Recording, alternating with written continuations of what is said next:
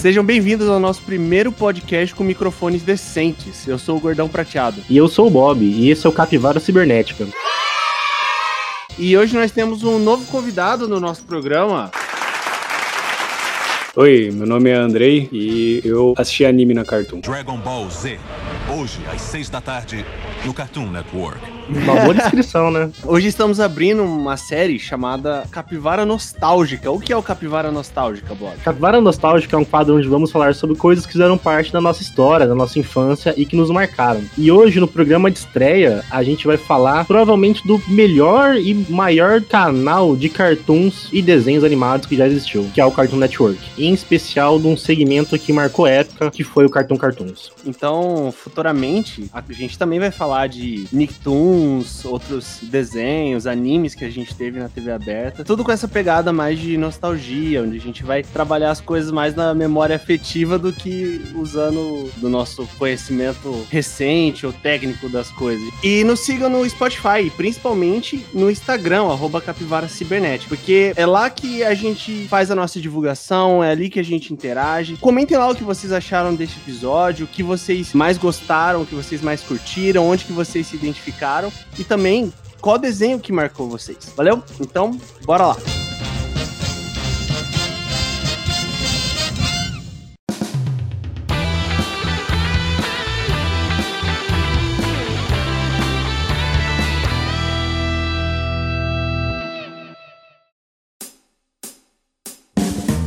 E começando com o nosso quadro habitual, o Notícias Bizarras, temos hoje. Tigela chinesa adquirida por 35 dólares em venda de garagem é vendida por mais de 700 mil dólares. Uma tigela chinesa do século XV foi comprada em New Haven, Connecticut. Olha que nome difícil de falar, gente. Tem muita festa lá.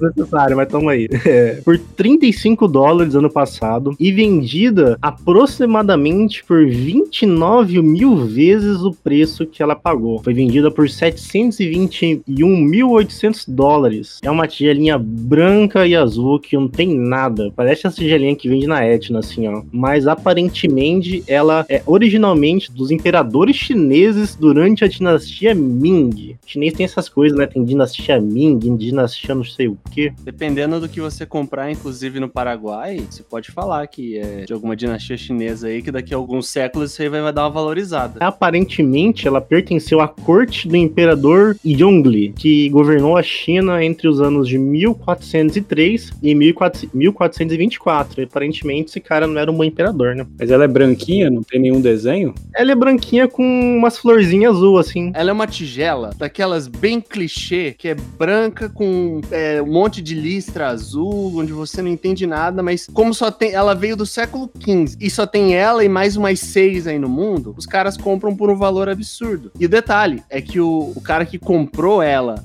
nessa venda de garagem aí, ele pagou 35 dólares sem barganha alguma e ela tinha sido estimada antes entre 300 e 500 mil dólares. O cara conseguiu vender por 720 mil dólares. Eu acho que é um investimento que vale a pena. Imagina você comprar alguma coisa no bazar da pracinha aí perto da sua casa e vender por 20 mil vezes o preço. Acho que é um bom investimento. Não, e, e tem gente que investe em bitcoins ainda, né? Exato, em vez de investir, investir em coisa chinesa, E já quero alertar a galera, ó. Se você tem Bitcoin, vende. Já vende agora, já.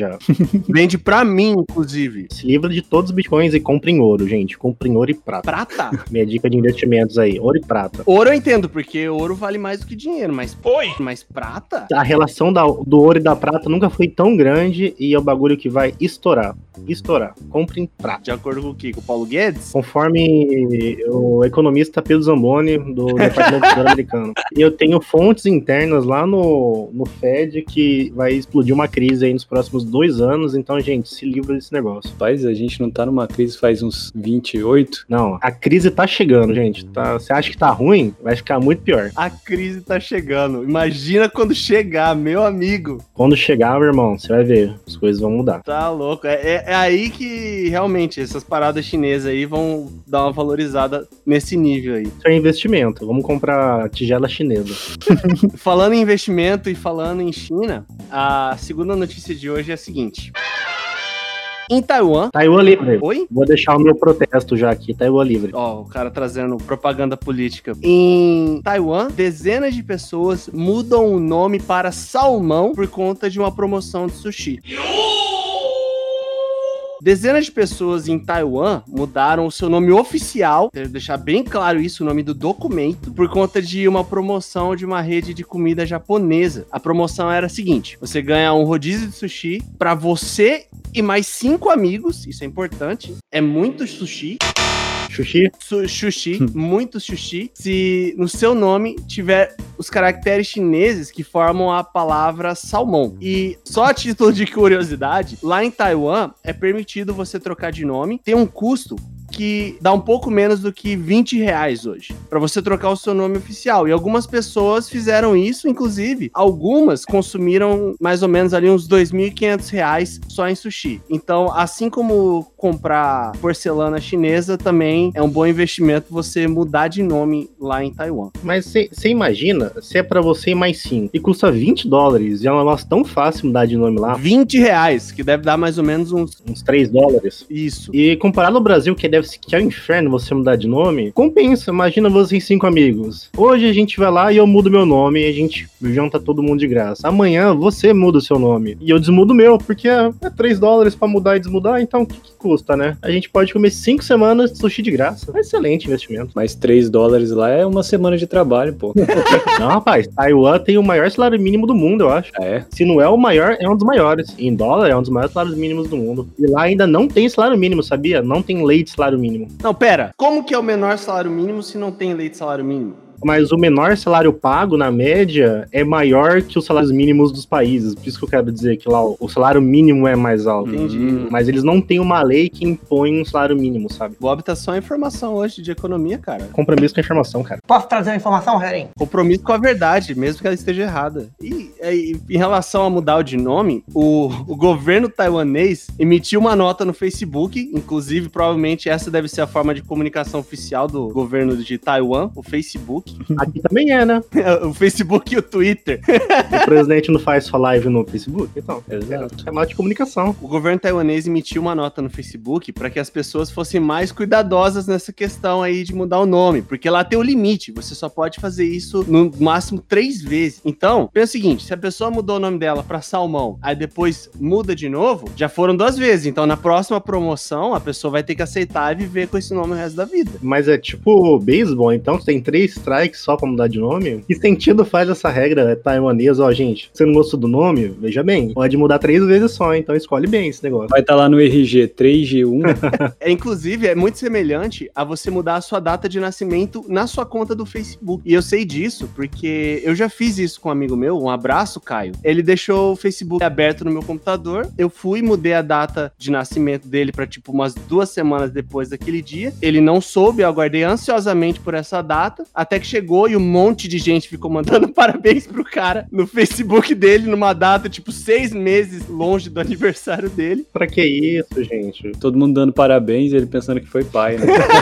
E depois ele foi mudar é, pra data certa. E o Facebook colocou lá um aviso que ele só podia, depois dessa vez, mudar mais uma vez. Então fica aí a relação entre o governo taiwanês e o Facebook. Cara, e eu, eu realmente, pra comer 2.500 sushi ali, eu e mais uns brother, eu mudaria tranquilamente meu nome, cara. É, e se você pensar bem, 2.500 reais em sushi aqui no Brasil dá o quê? É sushi pra caramba, hein? Nas condições de hoje, eu acho que eu trocaria por churrasco. Eu- eu- meu nome ficaria Andrei Churrasco Rodrigues. Andrei Shoyo não ia bem, não, Andrei? ah, não, não ia bom, não. Ia confundir com o nome oriental, não tenho nada de descendente. É a mesma coisa que aqui. Todo mundo se chama churrasco. Quem tem sobrenome churrasco? Ah, não sei, né? Deve ter um maluco aí, sempre tem gente. Sempre tem jeito. Eu estudava com um cara que chamava Omega, velho. O cara chamava Omega. Eu nunca soube se era Omega ou se era Ômega. Tinha um calouro meu que chamava Tiger. O nome dele era Tiger. Ele era um Thundercat, é isso? Não sei, mas era Tiger o nome dele, sem zoeira. Beijo pro Tiger.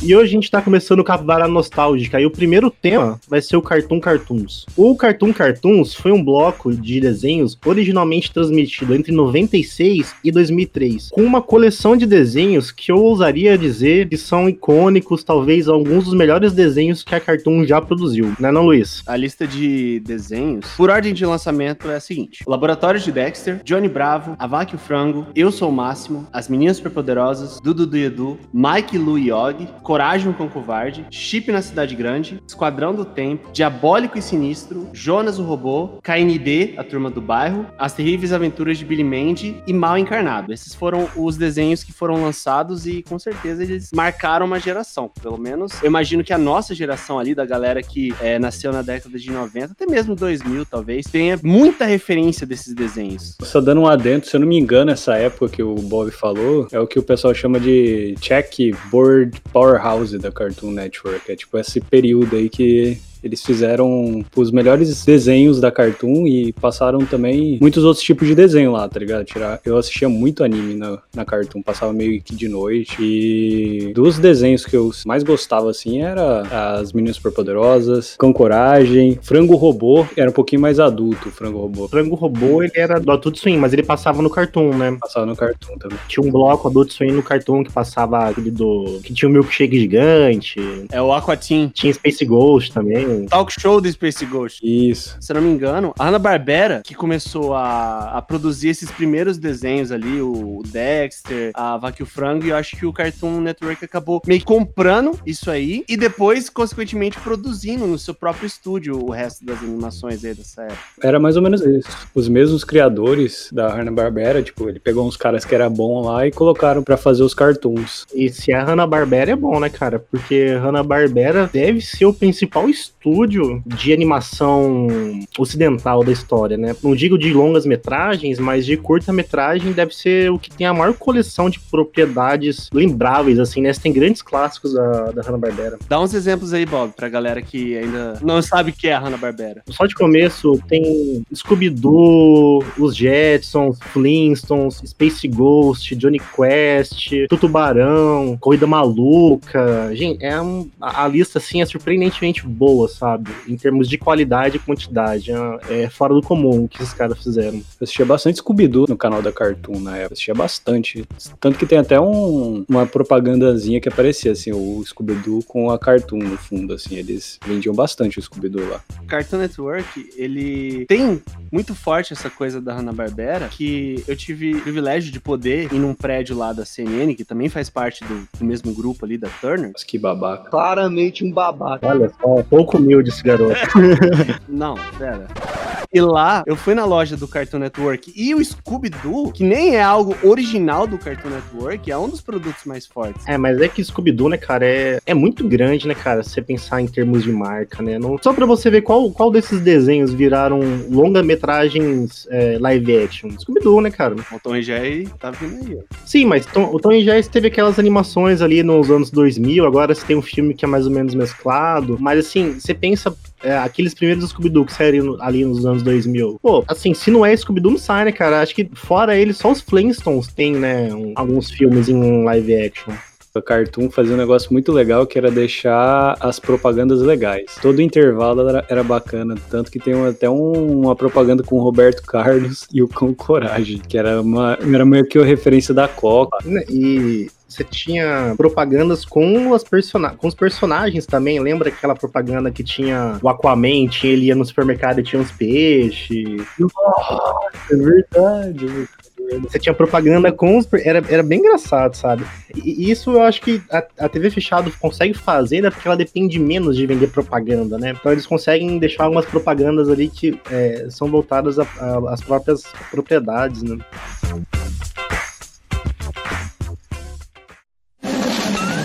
Precisa de calça, fica bem assim. O babão é melhor que o poçante. É a grande estrela do desenho animado. Eu sou o máximo. A gente pode considerar que esses esse Cartoon Cartoons, esse bloco do Cartoon Network com esses desenhos, é o sucessor dessa geração aí, da, da Hanna-Barbera, na opinião de vocês aí? Com certeza. Eles conseguiram manter o sucesso da Hanna-Barbera, assim, até 2004, então, com certeza. Agora eu nem sei o que passa mais lá, não sei nem o que que é os desenhos novos, É mas... que a gente parou de, de ser o, o público-alvo, né? Como era na época. Cara, assim, eu, eu ainda vejo bastante desenho e eu digo por mim, assim, eu teve uma fase que eu meio que desanimei, assim, com algumas produções do- dos canais de, de desenho em geral, né? A TV fechada, mas de uns anos pra cá que eu voltei a acompanhar mais, cara, você tem desenhos muito bons na. Na- tanto no Cartoon quanto no, na Nick, assim. Nick eu vejo menos, mas Cartoon tem alguns desenhos bem legais, cara. Claro, você tem uma diferença grande de traço, de narrativa, de como a história é contada, mas tem desenhos bem legais ainda hoje. Dessa lista que eu falei ah, anteriormente, qual que, na opinião de vocês, assim, são os desenhos que vocês não lembram, que são os mais esquecíveis? Esse Mike, Lu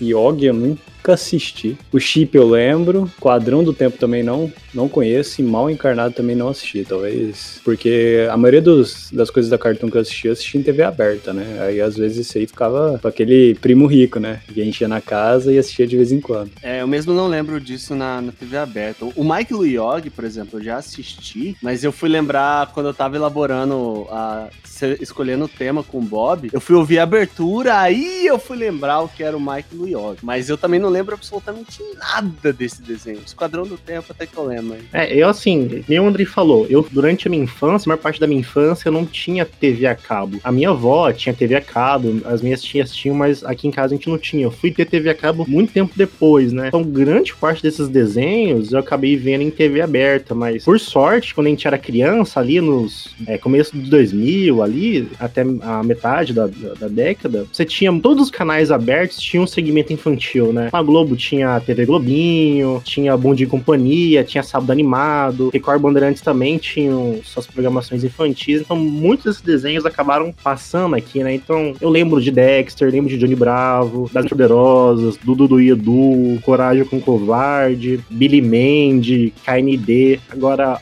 realmente, esses outros, como Evil com Carne, não lembro muito bem. Esquadrão do Tempo, eu tenho uma lembrança, porque, assim, por coincidência, eu tava assistindo uma semana antes da gente definir o tema, tava passando na TV, eu acabei assistindo. Eu sou o Máximo, a Vaca e o Frango, eu lembro de ver na casa do meu primo, mas não, era, ah, não eram desenhos que eu tinha hábito de ver, né? Porque como não- não passavam na TV aberta, a gente acabava não pegando, né, alguns deles. É, tanto que eu assisti muito Meninas Superpoderosas porque por causa do Sr. Abravanel.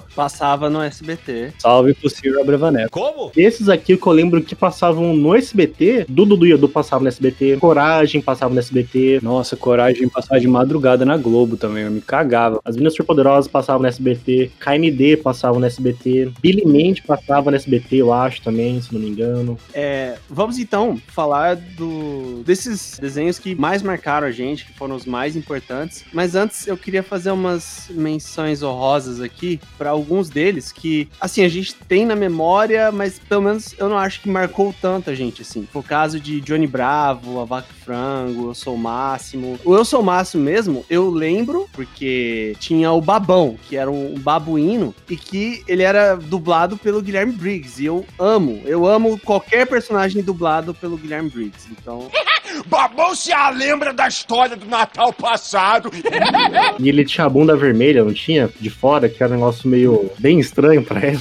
ele não usava calça e tinha uma bunda de babuíno vermelhaça, que ele ficava coçando e cheirando. Só que o Franco também tinha um personagem vermelho, não tinha? Tinha, era um, Tinha um diabão né, um demôniozinho lá. que também ficava com a bunda mostrando toda hora. Isso que as crianças viam na época, bundas vermelhas. A minha recordação de A Vaca e o Frango, eu lembro de um dia tava vendo na casa do meu primo e ele me chamava pra sair pra comprar babalu de banana. Assim, não faz o menor sentido a conexão, mas eu lembro muito bem desse dia, cara. Não tem nada a ver. Não, mas tem a ver com. A gente tá- tem a ver com desenho, pô. A gente tava vendo desenho e acabou indo comprar babalu de banana. Pra quem não sabe, existe um babalu de banana que é bem gostoso. E só pra dar um pouco mais de polêmica, seria Johnny Bravo cancelado em 2021? Ah, com certeza. Provavelmente. Primeira, as gatas precisam namorar. Segunda, gatas solitárias precisam namorar. E cinco, Johnny adora as gatas. Eu nem sei se passa mais na TV. E assim, você vê a lista de desenhos, é, você já vê que naquela época tinha uma. Não sei se é tão uma preocupação, mas é, por exemplo, o laboratório de Dexter. A Didi, a irmã do Dexter, ela não era uma menina, assim, tratada muito feminilizada, eu digo assim. Porque ela enchia o saco e ela era a foda no desenho, né? Ela, não, tipo, não era um personagem aleatório. E aqui você tem o único desenho de super-herói é, de- é com meninas, né? É um grupo de meninas super-heroínas. Então você já vê que lá em 98 já tinha um desenho desse, né? Eu acho que talvez já tivesse uma certa preocupação, né, em diversificar é, na questão dos protagonistas, né? O próprio Johnny Bravo, é, falei a questão dele ser cancelado, mas ah, o próprio Cartoon tratava isso como uma sátira enorme ao aquele cara que só malhava, só queria pegar mulher e tal, e na verdade ele não tinha intelecto nenhum, Meio burrão. não sabia fazer o básico. não- a mãe dele brigava com ele porque ele não queria trabalhar. Então, até nisso mesmo, o, o Cartoon nessa época já trazia é, essas questões que o- os próprios desenhos da Hanna-Barbera eu acho que não traziam isso. E o Cartoon trouxe de uma forma que eu assistia quando pequeno e isso me marcou, entendeu? Então, acho que até mesmo nesses desenhos aí, pegando a questão do Johnny Bravo, ele possivelmente ser cancelado, até nisso a- a- a- o Cartoon trazia uma sátira muito boa.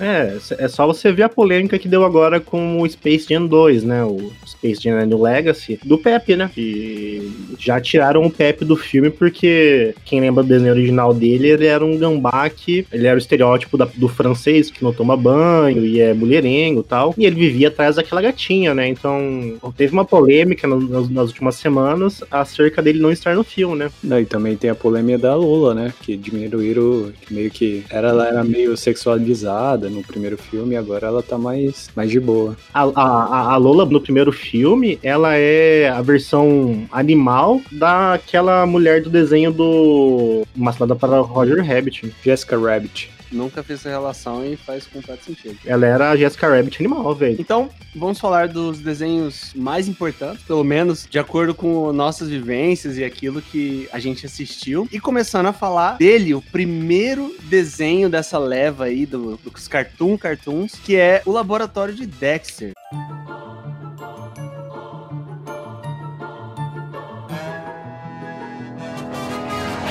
O que, que vocês lembram de Laboratório de Dexter? Por que, que o- esse desenho marcou a vida de vocês? Ah, Laboratório de... De- Cara, eu, eu lembro muito da Didi, porque eu lembro que nessa época eu tenho uma irmã, né? Eu tenho um irmão e uma irmã. E ela destruiu o seu laboratório.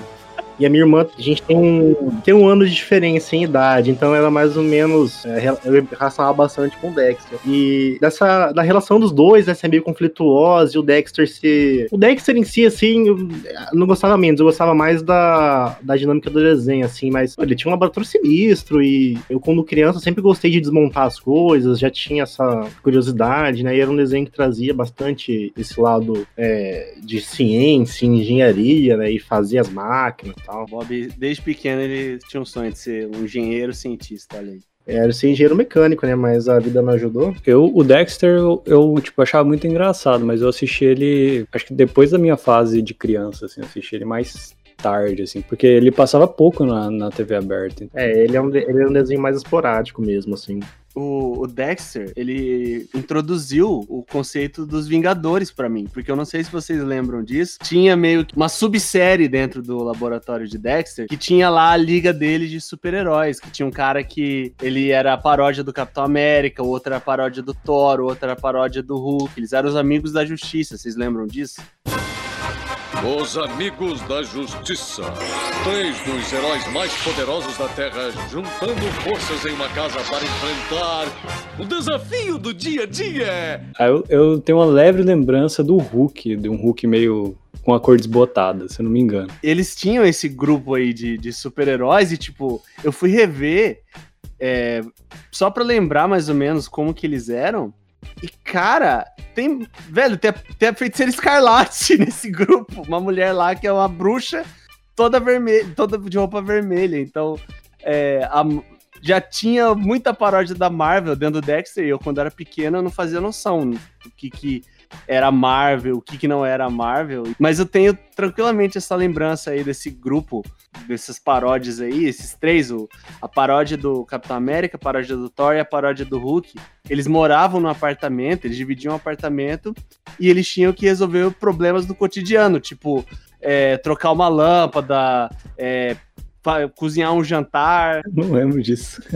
mas, mas beleza. Tem alguma coisa assim, é, algum episódio marcante, algum algo que tipo até hoje marca vocês? Eu lembro do episódio que o Dexter, ele era. Acho que ele era apaixonado pela babá, se eu não me engano.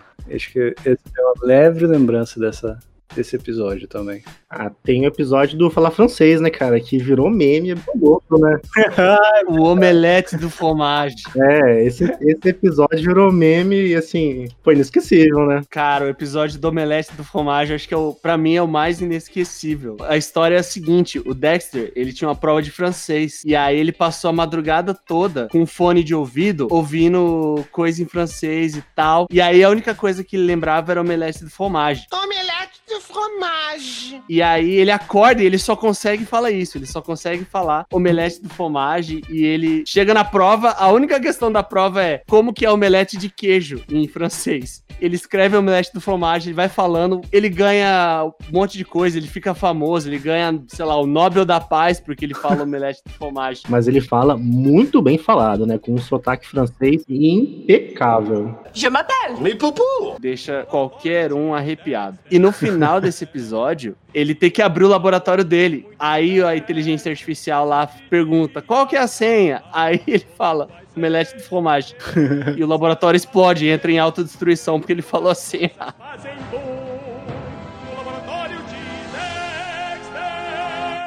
Açúcar, tempero e tudo que há de bom.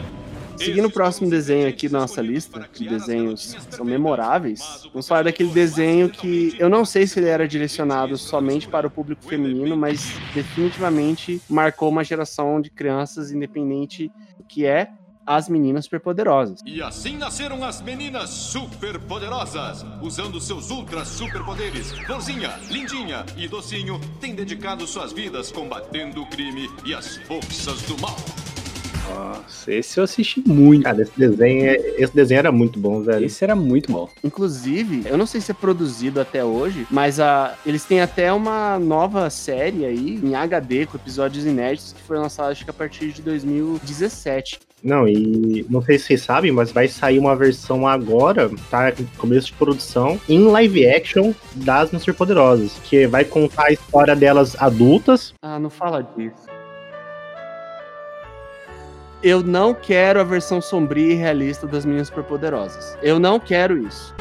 E segundo o que eu vi, eu andei lendo, elas estão meio arrependidas, não arrependidas, mas elas têm conflitos emocionais por terem passado a infância inteira lutando contra o crime, em vez de serem crianças normais. E elas se separaram, elas pararam de lutar contra o crime, se separaram, e agora elas têm que se reunir por causa de alguma ameaça, e todas elas têm algum tipo de conflito com a infância de combate ao crime. Vai passar no horário de malhação, pô. Vai, vai ser da CW, então vai ser aquelas sériezinhas lá meio xoxa, né? Ah, não. Não, velho. Não, não, não, não, não. Eu, eu me recuso a, a valorizar isso. Já tem até elenco escalado já, tá? Quem que vai, quem que vai ser as, a- as três? Eu não vou passar aqui o nome das escolhidas, porque primeiro eu não sei. e elas são completamente desconhecidas. Então, eu- se eu falar qualquer nome aqui, não vai fazer a menor diferença, tá? Exato. A gente não vai assistir mesmo também. Se eu vou assistir, aí eu já não sei. eu achei a premissa bem interessante, sim. Se vai ser legal, não vai, outra coisa. Eu só quero uma coisa, assim. Eu quero ver os vilões clássicos, porque as meninas superpoderosas, cara, tem uma galeria de vilões, assim, que é. Nossa, é incrível, cara.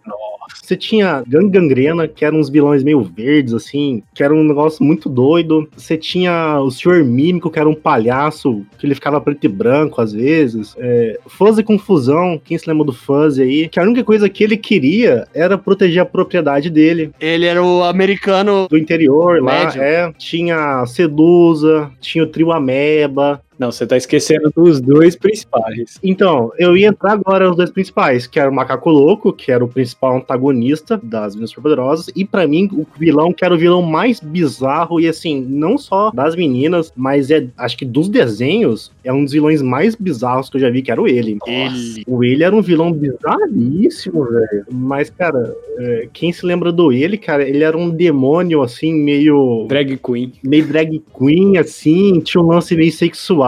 É, é, era um vilão bem pesado, se você é, analisar ele com calma, assim. Era um vilão bem bizarro, cara. Quem dubla ele? Por favor, Andrei, quem dubla ele? Briggs, o grande. Guilherme Briggs é muito bom. Sim, sou o puxa-saco do Guilherme Briggs, como descobriu. A forma com que era dublado era muito boa, porque ele variava de uma voz fininha.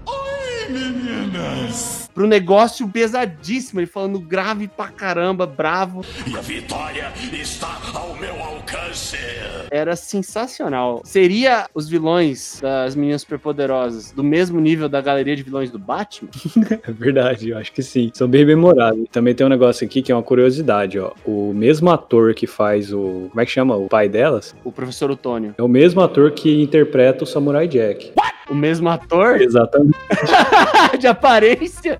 Eu acho que vale destacar também, né? ah, geralmente tem um conflitozinho de gente que vê filme, série legendado com dublado e tal. A dublagem nacional é muito boa, cara. Os profissionais são muito bons, a dublagem é muito bem feita. Claro que você tem um desenho aqui ou ali, uma série aqui ou ali que não é legal, mas você tem dubladores que marcaram muitos desenhos, né? As Minas Superpoderosas, Simpsons, tem diversos, diversas vozes nacionais que você já relaciona com esses desenhos, né? Ah, isso é mérito da dublagem brasileira, cara. E o Cartoon sempre prezou muito por isso. Pelo menos dessas animações aí do- dessa época, a gente tem uma dublagem que é sensacional. Eu não assisto os de hoje, então não posso falar, mas imagino que a qualidade não deve ser muito diferente, não. Época do Márcio Seixas e tal. O cara era muito bom. Da Herbert Richards. Ah, algum episódio memorável, assim, de, que vocês têm na cabeça aí de Meninas Superpoderosas? Nossa, cara, o, o do Senhor Mímico, cara, que é o episódio que. Ele é um palhaço todo colorido, acho que. Eu não lembro o que acontece, que ele fica preto e branco, a cidade inteira fica preto e branca, e a Lindinha começa a cantar umas músicas, e dá umas piruetas e tenta voltar as cores. Cara, esse episódio, eu lembro quando era criança, eu achava meio bizarro, mas era muito bom. E tem um outro que eu lembro muito bem também, que é do Trio Ameba, que um deles fica doente e eles começam a passar doença pra cidade inteira, assim, fica todo mundo ah, mal. eles ficam espirrando. Aham, e eles ficam se dividindo. Nossa, são os dois episódios, assim, que quando eu lembro de meninas, já me vinha na cabeça na hora. Um que ficou memorável, que eu acho que é o que aparecia um pedacinho do rosto da, da mulher do prefeito lá. A senhorita Belo. Tem também um, que eu- nossa, acabei de lembrar, que o prefeito ele fica. Ele começa a ficar de cara, que as pessoas falam que ele não faz nada, e só as meninas defendem a cidade, que ele compra um balão, ele entra dentro de um balão e começa a defender,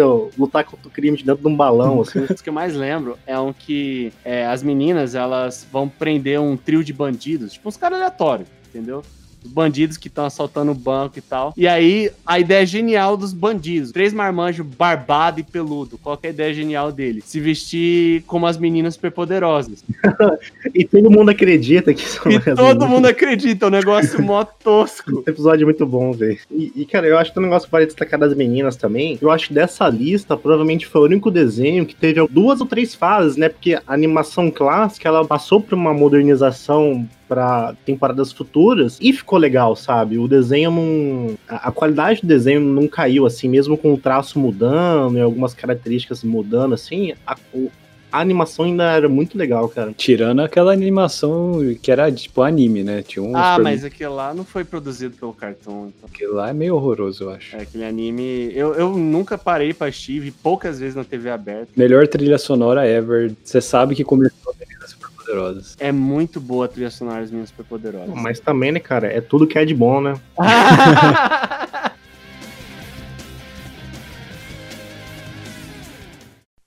Dudu, é tu! Aproveitar essa deixa então pra passar pro próximo. Dudu do Edu. Caralho, esse é o desenho, mano. Puta merda. Realmente. Esse aí era. É quando você dava aquela limpada na alma, que você fala assim, ah, velho, deixa o cérebro derreter aqui assistindo esse aqui. Eu acho que é o mais longevo, inclusive, não é? É o mais longevo, ele foi até 2009. Eu acho que é o desenho pra todas as idades. Até hoje, se você for pra assistir, você vai cascar o bicho.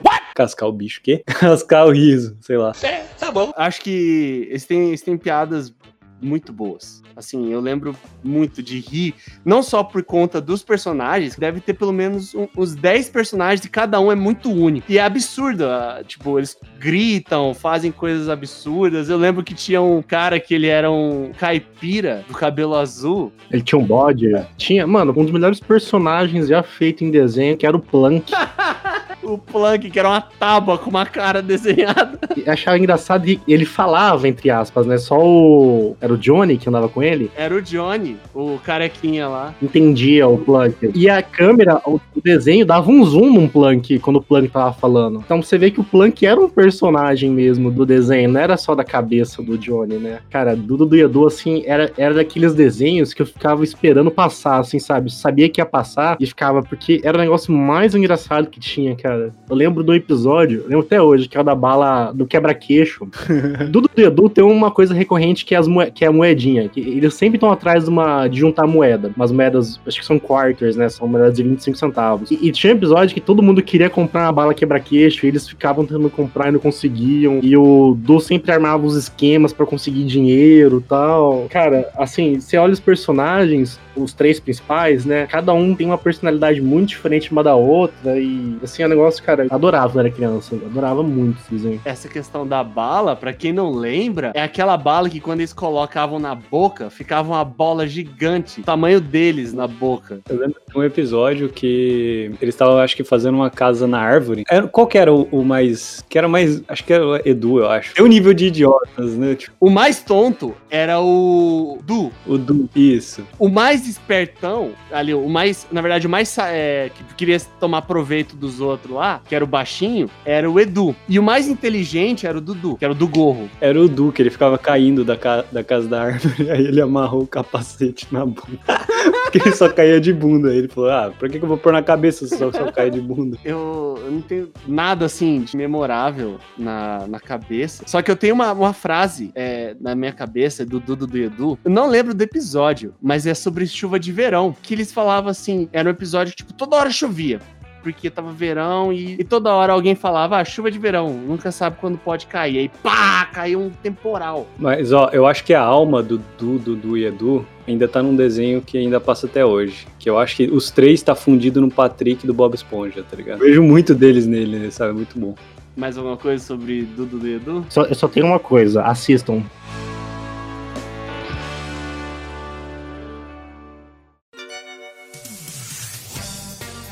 Próximo desenho da nossa lista aqui é KND. E eu vou ser bem sincero, não lembro de muita coisa de KND. Eu lembro de assistir muito, mas eu não tenho nada assim que ficou muito gravado assim na minha cabeça. Ah, tem a parte se preparando, né, pra sair, que sempre era tipo uma mega apresentação, não era? É porque era uma pegada bem James Bond, assim. É, eu também, assim, eu não lembro de muita coisa do desenho, né? Mas assistia muito KND, cara. Eu achava muito legal porque era um, era um desenho de aventura, assim, né, cara? E tinha aquela porrada de arma diferente. Era um Power Rangers, só que com as crianças, né? Porque cada criança tinha uma habilidade, né? Tinha o, o Nico era o líder, você tinha o Eugênio, que era o cara que fazia as armas, que era o número 2. Aí você tinha a base lunar, as bases ao redor do mundo.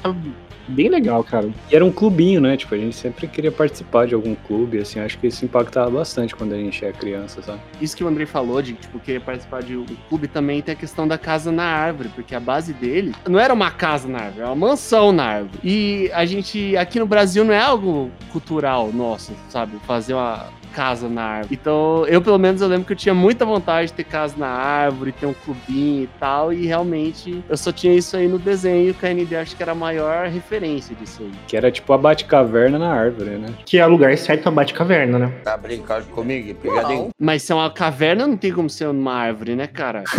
A Bate-Tree, então, a Bate-Árvore. Bate árvore, faz mais sentido. Você vai falar que o lugar que o esquilo se esconde lá é uma caverna? Ah, pela definição é, né? Por definição. O que vocês têm aí de memorável do KND? A abertura do desenho era bem legal também. Ah, eles se apresentavam. Eu sei, eu um. lembro, mas a abertura do desenho era, é, era bem legal. E sempre tinha, assim, no começo do episódio, tinha nome da missão, né? Sei lá, missão vacina. Só que vacina não era um nome, era, Era um... um, era um codinome, tudo era um codinome. Cada letra de vacina era uma coisa, então V era alguma coisa, A era outra coisa. Cara, eu achava isso bem legal na época. Eles pareciam super espiões, né? E cada um tinha uma característica. Eles eram super espiões, né? E tinha um tinha um lance, né? Quando você ficava adolescente, tinha um lance meio MIB, né? Que eles apagavam sua memória pra você sair da organização. É, do, entre os vilões, eu acho que até tinha um grupo que era. Tinha um grupo que era adolescente ou não? Tinha os adolescentes, aham. e que eu lembro que tem, um- tem um episódio que eles estão tentando invadir a base deles, e os adolescentes eles usam uma loção anti-envelhecimento de uma velhinha, só que daí começa a passar o efeito, eles começam, tipo, a rachar, assim, sabe? Como se eles fossem velhos. Eles são só adolescentes, sabe? Tinha um lance desse, tipo, nossa, adultos contra crianças, adolescentes. Tinha a molecada da, da rua de baixo, que era a galera rica, né? Que não fazia parte do clubinho.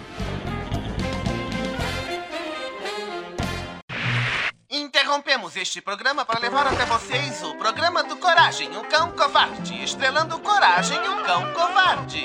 É, então vamos pro que eu pulei aqui, eu acabei pulando um. Mas ainda bem, porque o melhor a gente deixa ali pro final, que é Coragem, o Cão Covarde. Esse era bom. Que desenho, cara, que desenho. É, acho que pra mim é desses daí é o, é o top 2. É, eu acho incrível. Eu acho que o, o absurdo do, do Coragem não é aquele absurdo pesado que nem a gente vê em algumas outras séries. Uma criança consegue absorver mais a loucura do, do Coragem do que de alguns outros desenhos. É porque Coragem é um desenho mais estilizado, assim, né, cara? Eu, eu sempre quis ver, não sempre, mas depois de adulto, assim, de ter uma bagagem melhor, eu sempre quis ver um episódio de Coragem feito pelo Tim Burton. Porque, mano, é o desenho pro Tim Burton fazer, porque é, é um, é um desenho de terror, né? Mas não um terror, assim, daquele terror de clássico, de susto. É um, terror, é um terrorzinho bem, sabe, de traços meio É um terror bizarro. bem, bem doido, assim, sabe? Bem, bem estilo do Tim Burton pra mim, assim, coragem, cara. As coisas meio arredondadas, assim, as cores muito roxo e preto, muito verde. Ele tem muito uma pegada dos filmes dos anos 90, tá ligado? Tipo assim, que era um terror meio aventura, tipo Ghostbuster. Você tem um meio que um, um negócio que é meio assustador que aparece no filme, mas você vê que ainda que é pra criança, sabe? Nos anos 90 tinha muito filme assim, sabe? Pra mim, uma associação que na minha cabeça bem rápida é coragem e os fantasmas se divertem. E também. Na questão de, de, de estilo, assim, de terrorzinho e de coisas bizarras, sabe? Eu sempre me pareceu um pouco isso. Que é do Tim Burton, inclusive. Sim, né? é do Tim Burton. É um dos melhores filmes dele pra mim. O Coragem, a gente. Eu, pelo menos, assim, eu tenho muito é, algumas frases icônicas, que é o do cachorro idiota, ou ele gritando, Muriel! Muito bom. Tinha muito estilo, né? Então você tinha comédia, você tinha um lance de sobrenatural também, é, criaturas assim, tipo, ah, que vivem no fundo dos mares. É, ficção científica, né? ele trazia muita coisa assim diferente em termos de tema. Quando você olha essa lista, Coragem é o que trazia mais esse negócio bizarrinho, né? E isso é um lance muito legal, né? Porque você vê desses cartoon cartoon, você tem tipo diversos temas sendo tratados nas animações, né? Não é que eles fazem só um tipo de coisa, né? Eles conseguem trabalhar as propriedades deles em diversos locais, né? Tem, tem umas coisas muito, muito bizarras mesmo. E, tipo, é pra assustar a criança, cara. A criança que não fica perturbada assistindo Coragem é porque o coração dela não é feito de carne. Seu cachorro idiota!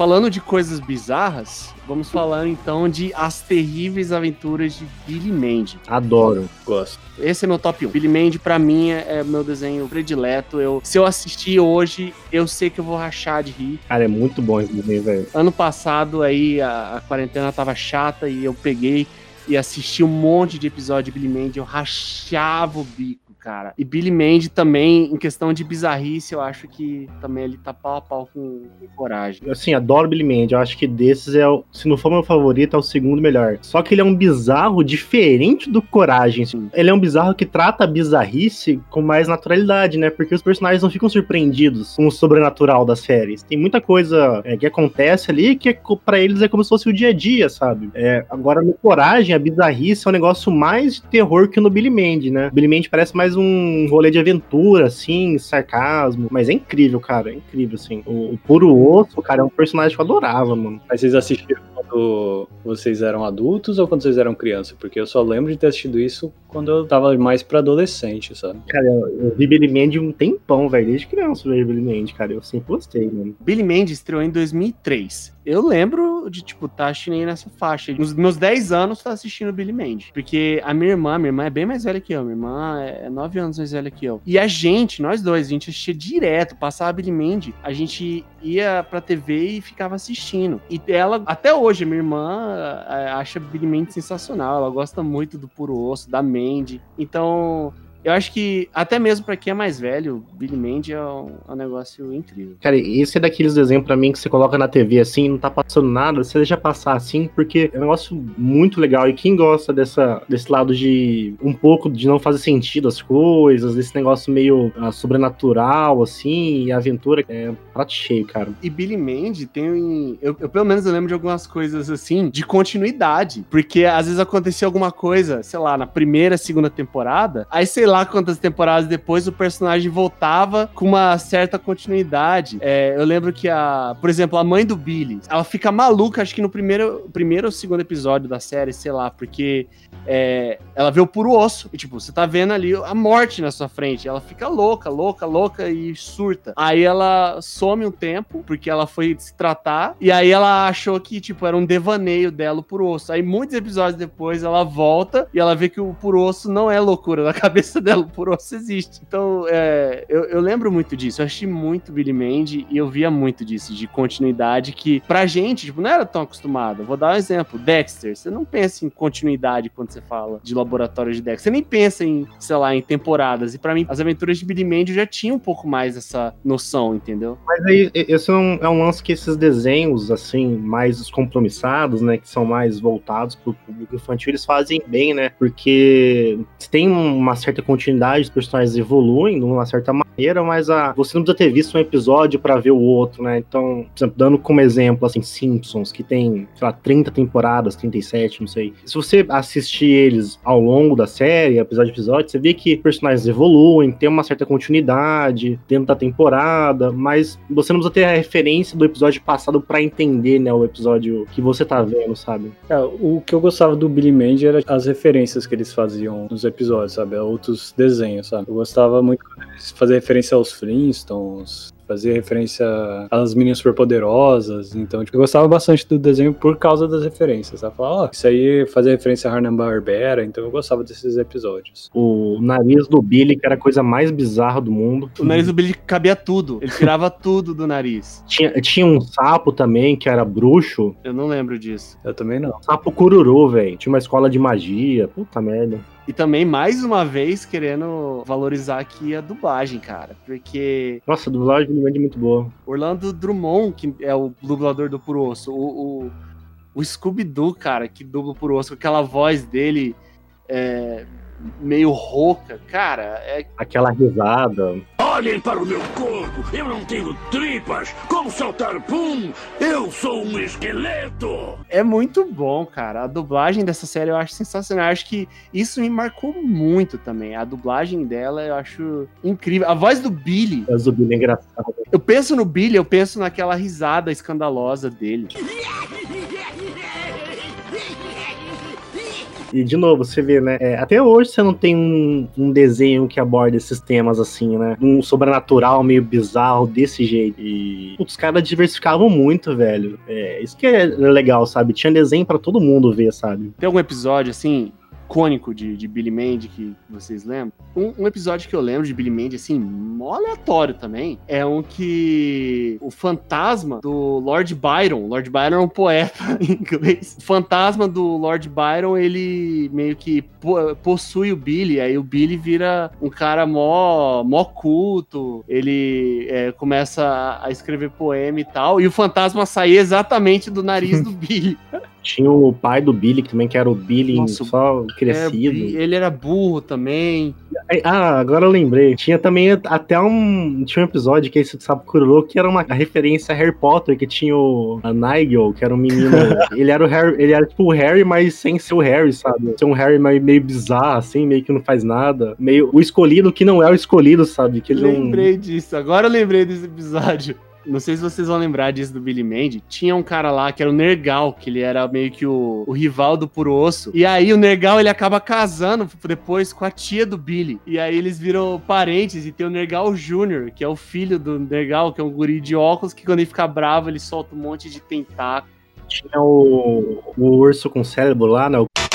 Com carne. É, esse aí, o do urso com, com cérebro, é que assim, o Billy Mandy, ele veio de uma das séries. Um outro show, né? Que era o Diabólico e Sinistro. Metade era as terríveis aventuras de Billy Mandy, e a outra metade era o, o mal encarnado, que era o Evil com carne, que era o do, o do urso lá, com o cérebro e o estômago. Tinha um cara meio nazista, assim, não tinha? Que tinha um raio no olho o General Cicatriz. O General Cicatriz ele era vizinho do Billy, se eu não me engano. Então, é, essa série acabou gerando essas duas: as Terríveis Aventuras de Billy Mandy e o Mal Encarnado. Só que o Mal Encarnado.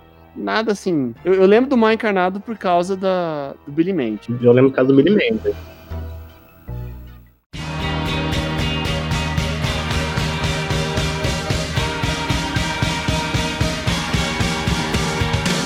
Queria que vocês colocassem desses desenhos dos Cartoon Cartoons aí, qual o top 3 de vocês? Começando com o nosso convidado. Tá, as Meninas Superpoderosas em primeiro claro, assisti muito, acho que foi o que eu mais assisti. Aí depois veio a Vaca e o Frango, assisti muito, achava genial. E o Coragem, o Cão Covarde. Acho que são os meu top 3, assim. O meu top 3, eu coloco ali em terceiro lugar, eu coloco As Meninas Superpoderosas. Em segundo lugar, Coragem. Em primeiro, Billy Mandy. E, é, assim, Meninas Superpoderosas em terceiro, mas pau a pau com Dudu do Edu. Pra mim, assim, eu gostava muito de Dudu do Edu. Gostava muito também de Billy Mandy. E o terceiro lugar é uma disputa ali de cachorro grande, cara. Mas vou ter que falar que as meninas superpoderosas eram um desenho que eu tinha o hábito de ver mais do que os outros, né? Então vou colocar ali em terceiro. Então para mim é Dudu do Edu, Billy Mandy e as meninas superpoderosas. Dudu do Edu em primeiro, só pra ficar claro. Primeira vez que eu vou falar que o Bob está certíssimo. Tô sempre certo. Eu raramente erro. Com cérebro lá, não. Com cérebro lá, não. Ah, ó, o bullying aí. Tô falando que o Luiz faz bullying comigo nesse podcast. O Bob ele reclama eu faço bullying com ele. Toda vez. Queria deixar aqui o meu. O, o, o, gente, o webbullying, cyberbullying é um problema real que a América vem enfrentando nos últimos anos, tá? Eu não tenho culpa, cara. Vocês não sabem, vocês não sabem os, tra os traumas que isso causa nos adolescentes, crianças de toda a América. Eu, eu, se eu não me engano, a Michelle Obama tinha lá ela queria livrar a América do bullying. Eu acho que ela tava certa. E você é a nossa Michelle Obama, então? É isso que você tá falando? Não. claro que não, né, cara? Não tem como se comparar a Michelle Obama. Cartoon, cartoon, cartoon.